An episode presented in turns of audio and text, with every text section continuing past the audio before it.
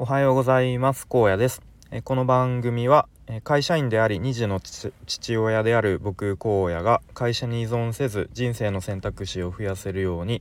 日々試行錯誤する様子や僕の頭の中の思考なんかを整理して発信するそんな番組です。えっと今日のテーマは浪費してしまうのは〇〇が原因というまあ、なんかちょっと久しぶりにこうタイトルに〇〇みたいな、えー、のを使ってちょっとこう釣りというか、あのー、惹かれるようなタイトルにしてしまったんですけど、えーとまあ、これを話そうと思ったきっかけがですね昨日たまたま見た YouTube の動画で、まあ、よく僕このスタイフでは話してるような気がしますが、まあ、小成社長という方の、えー、動画がすごく面白かったというかあの気づきや発見があったので、まあ、それをちょっと、えー、もう一回整理して発信していきたいと思います。まあ、あの詳しくはそのま小成社長の動画を見てくださいっていうことで、まあ、終了っていう感じなんですけれどもはいで、まあ、その動画のタイトルはですねえっとまあ、一応タイトルは「確実にお金を貯める方法トップ5」っていうまあ多分これはあのまあ、キャッチーなタイトルにしてあの一人でも多くの人に見てもらおうっていう狙いがあるような気がしますが、まあ、その動画の内容自体はこうなぜ人は浪費してしまうのかっていうもっと根本のところに触れられていて、えーと、じゃあどうすればそれを解決できるのかっていうところまで話されていました。はいでまあ一般的になんとなくこうじゃあお金を貯めるにはどうしたらいいいいかって考えた時にまあ例えばこうちょっと電気代を節約するとか、まあ、あとなんか家計簿アプリを使ってこう家計簿を使うとかみたいなのがこう思い浮かぶとは思うんですけど、まあ、その動画の冒頭では、まあ、そういうちっちゃいことよりもこうもっとこう浪費まあなんか何万円も使うような、まあ、そういう浪いわゆる浪費というものをまあやめるというか、うん、少なくしませんか？みたいなことが話されていました。はい、でまあ個人的にはあの浪費自体が悪だとは思っていないし、まあ、むしろこうその浪費こそが、まあ、ちょっとこう人生を豊かにするとも言えるとは思うので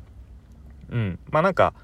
その人なりの価値観が現れますよね。その何にこう浪費するかっていうのは。はい。まあ、なのでその、まあ、浪費自体は悪だとは思わないけれどもまあでもやっぱりその浪費をしすぎてしまうとまあ当たり前ですけどお金はたまらないし、まあ、こうちょっと生活が苦しくなっちゃったりしますよね。うん、そうじゃあなぜこう人は浪費をしてしまうのかっていうそこを考えてみるとまあその動画ではそれは、えー、孤独とかまあ孤独感っていうのが、えー、原因なんですよということを話されていました。うん、そうなので例えばまあ、そういう孤独感とかまた寂しさっていうのをまあ忘れるためにとかいうとか紛らわすためにこうちょっとパチンコとかまあなんか競馬とかのこうそういういわゆるギャンブルにこうハマりすぎちゃったりとかあとなんかソーシャルゲームのガチャに課金しちゃったりとかあとはあのまあ食事とかこうハイカロリーな食事とかまた過度にお酒を飲み過ぎてしまったりとかまあ、あとこう必要以上に洋服買っちゃったりとか。まあなんかそういう感じでこうみんなそういう孤独感を解消するために、うん、まあなんかこうちょっと手軽に孤独感とか寂しさを紛らわせるような手段とかコンテンツについついお金を使ってしまっているんですよと。うん、で結構世の中のビジネスの中にはそういう人間のそうまあ、本能というかそういう欲を刺激するようなものもあるからちゃんとそういうのをこう自分で理解してないとついついそういうまあなんかゲームに課金しすぎちゃったりとかっていうことになるので、まあ、気をつけましょうということですね。はい、そうじゃあ、えー、まあ、そういう孤独感とか、えー、まああとは承認欲とも言えるかもしれないですね。そういうのが暴走しちゃうから浪費してしまうんだと。うん、じゃあそういうのが暴走しないためにはどうすればいいのかっていうえー、アクションプランが、まあ、その動画には提示されていました。はい、で動画の中には一応5つ紹介されてたので、えー、まあ、ざっくり5つ、えー、話していきたいと思います。まず1つ目ですね、え早起きをするはいじゃなんで早起きをするとそのまあ孤独感とかそういう承認欲が暴走しないのかっていうと、えー、まあ、単純に夜遅くまで起きてると、まあ、あんまりいいことはないよねということですね。うんまあ、単純になんとなく孤独を感じやすくなるとか、うん、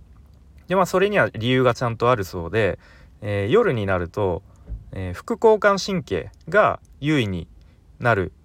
で、まあ、言い方を変えるとこう体がリラックスモードになるということですね。緊張状態からこうリラックスモードになることでこう結果寂しさを感じやすくなるっていうことですね。うん、あんまりなんかこう日中とかこうなんかあ寂しいなみたいなあんまり確かに感じないなっていうところですね。はい、まあ、あとはこう外があのー、まあ、暗くなると、えー、幸せホルモンと呼ばれるセロセロトニン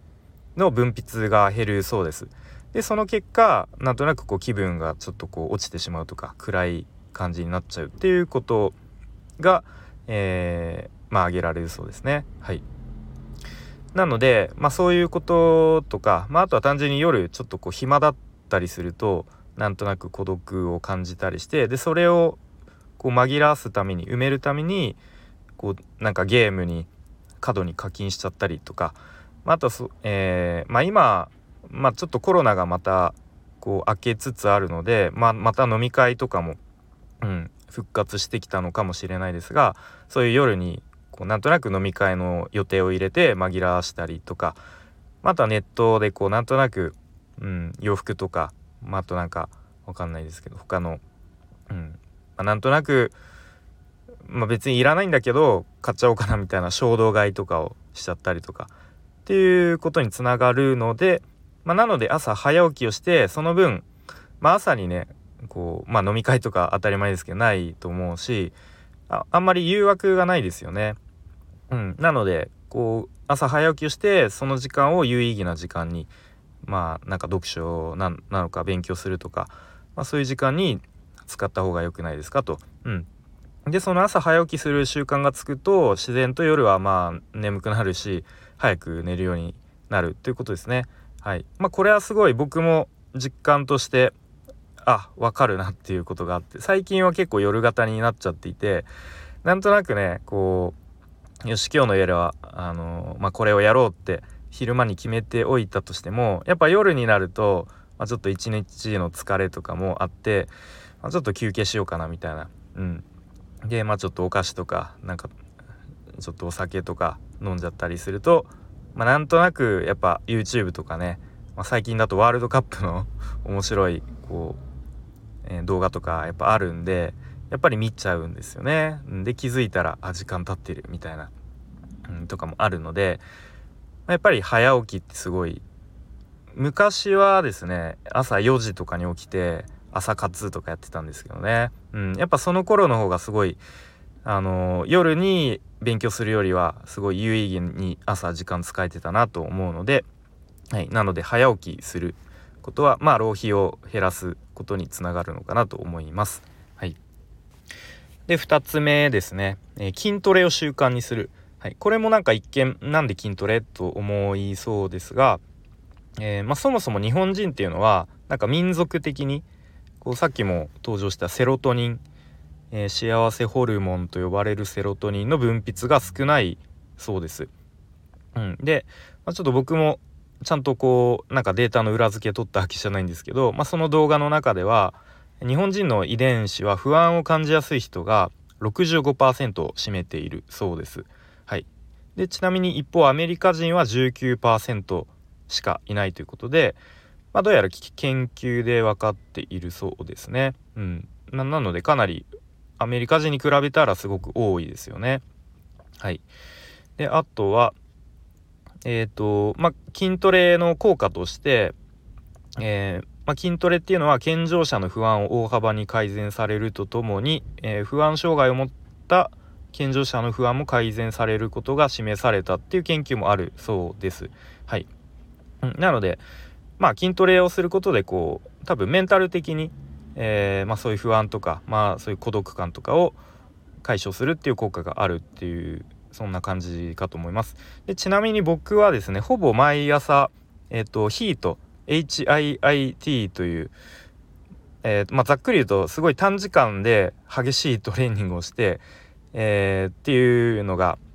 まあ、あるんですけれどもそれをやってますね。でめっちゃしんどいんですけどやっぱやったやった後すごいちょっとこう達成感というか爽快感というか、うん、なんか気分気持ち的に前向きな気分になれるような気がしますね。うん、よし今日も一日頑張るかみたいな。うん、なのでまあまあ当たり前ですけど体を動かすこと、まあ、筋トレとかまあ別にウォーキングとかも何でもいいと思うんですけど、えー、するといいのかなと思います。はい、で3つ目ですね、えー、嫌な職場を辞める、まあ、これは結構こ人によってまあそのね職場環境とか感じ方とか違うので一概には言えないと思いますが、うん、まあ単純にその職場が嫌だ。例えば自分の居場所が感じられないとか自分の仕事が人の役に立ってるのかよく分かんないとか、うん。まあ、あと職場にね自分を否定するようなこう言ってくる人がいるとか、まあ、上司が、まあ、パワハラだとか、うん、よくネガティブネガティブなことを言ってくるとか、うん、まあなんかそういう、まあ、いわゆる、まあ、いわゆるというか、うん、嫌な職場にで我慢するしているとそう我慢していると他のところでその、えー、不満というかそういうのを解消したくなるということでやっぱ夜、えー、まあ、友達と飲みに行ったりとかそういう他のことに過度にお金を使ってしまうということですね。はい、なので、まあ、嫌な職場我慢せずにやめましょうということでした。はい、で4つ目ですね、え見栄を張る人から距離距離を置く。でこれは、まあ、例えば何か狭いコミュニティの中で、まあ、例えば同僚とか友人が、まあ、なんだろう高い時計とか、まあ、新しく車買ったとかでそういうふうに、うん、まあこうちょっとマウントを取ってくるみたいな感じですよね。こうそういう高いものを買買うことで自分を大きく見せるみたいな、まあ、洋服とかでもそうですかねそういう人が身近にいるとまあ、ついつい自分も比べてしまうということなのでできるだけ距離を置きましょうということですね。はいなので結構 SNS とかも危険ですよね、うん、そういうのがこうすぐに情報として入ってきてしまうので。はい、なのでまあ自分自身のこう尺度というか自分自身の中に美学みたいのを持って自分で価値を決めるっていうことが大事ということですね。はい、で最後5つ目ですね。えー、少数の身近な人と過ごす時間を大切にするということで、とまあ、ちょっと抽象的かなと思うんですが、まあ、言い方変えると、まあ、今つながっている人、えー、例えば毎日顔を合わせる人、まあ、家族だったりパートナーだったり、えー、まあなんか職場の同僚だったりあとは、まあ、親友とかですかね。はい、でそういうこう多くの多くの人とあのいい関係を作らなくてもいいとそういう少ない身近な人とを大切にしましょうということですね。はい、えーと、じゃあそういう身近な人、まあ、家族とか、うん、そういう人と良い人間関係を築くにはじゃあ具体的にどうすればいいのかっていうことが話されていてそれは相手の関心に関心を向けるっていうことが言われていました。うん、でまあ相手の関心に関心を向けるなので相手に関心を向けるではないっていうことですね。ちょっと難しいですよね。うん。そう。じゃあそれは具体的にどうすればいいのかっていうことでえっ、ー、と3つ。まあ3ステップみたいな感じで話されていました。で1つ真剣に話を聞く。で2つ質問する。で最後3つ感謝を伝える。ということが、えー、話されていました。はい、でまず1つ目の真剣に話を聞くっていうのは、まあ、相手の話に共感するとも言い換えられる。ということですね。うん、でまあなんかついついやっぱこう特に家族とかだとまあ毎日顔を合わせるのでこう話を聞いていってもねなんだろうなこうついついちゃんと話を聞いてあげられないっていうことがもう僕もあります。はい、でも、うん、ちゃんとこう自分の定規じゃなくてこう相手の定規で、えー、あ自分の定規で判断しないっていうことですね。はい、なので相手が、まあ、例えば喜んでたら一緒に喜ぶとかで悲しんでたら悲しむみたいな、うん、そういうことが大事ですよと、うん、とにかく真剣に話を聞く。で真剣に話を聞いた後は質問しましょうということですね。はい、で、まあ、真剣に話聞いていれば自然と質問も思い浮かんでくるでしょうということが言われていました。はい、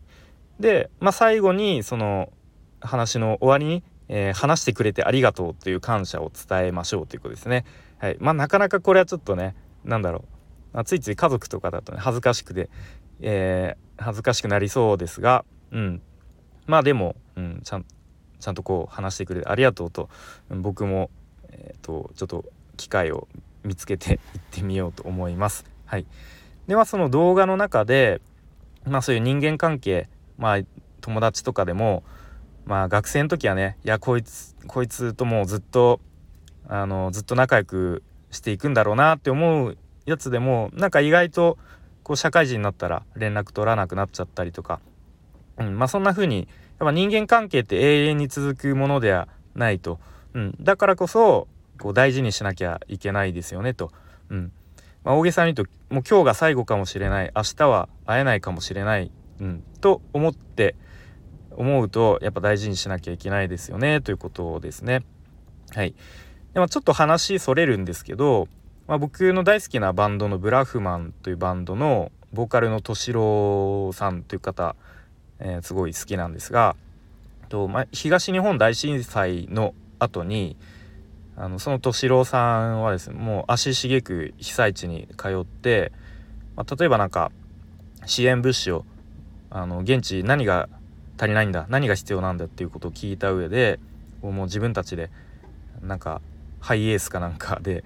支援物資運んだりとか、まあ、あと現地の人のね話をこう隣で聞いたりとか、まあ、あとはギター一本持って弾き語りをしたりとかまあなんかそういう活動をしてたんですね。うん、でその時になんかその現地の方の話ですごく印象的だったっていうことを確かおっしゃっていてでそれっていうのがその当日津波が来た。あの朝に家族に「行ってらっしゃい」っていう言葉を言ってあげられなかった。そしてあの二度と会えなくなってしまったっていうのが一番の心残りってそのね現地の人が言ってたそうです。うん、なのであこれってすごいなんかあそうそうなんだと思って。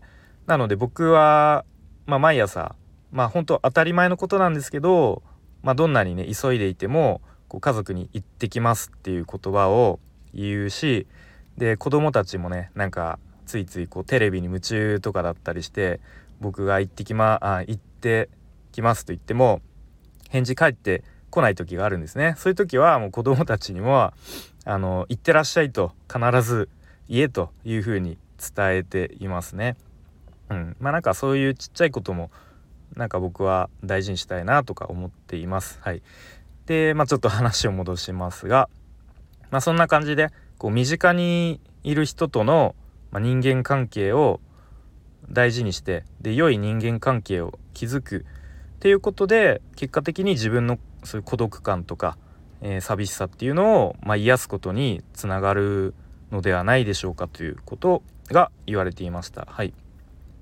ということで、まあ、なんかすごい超かなり長くなっちゃったんですけど、まあ、一応入り口としてはなんかこうお金の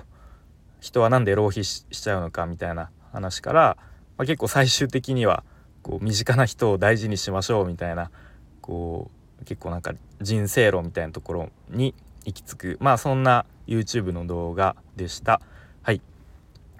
で本題はこの辺で終わりです。で最後にお知らせです、えー、スタイフでちょっとした企画をやっています、えー、題してちょ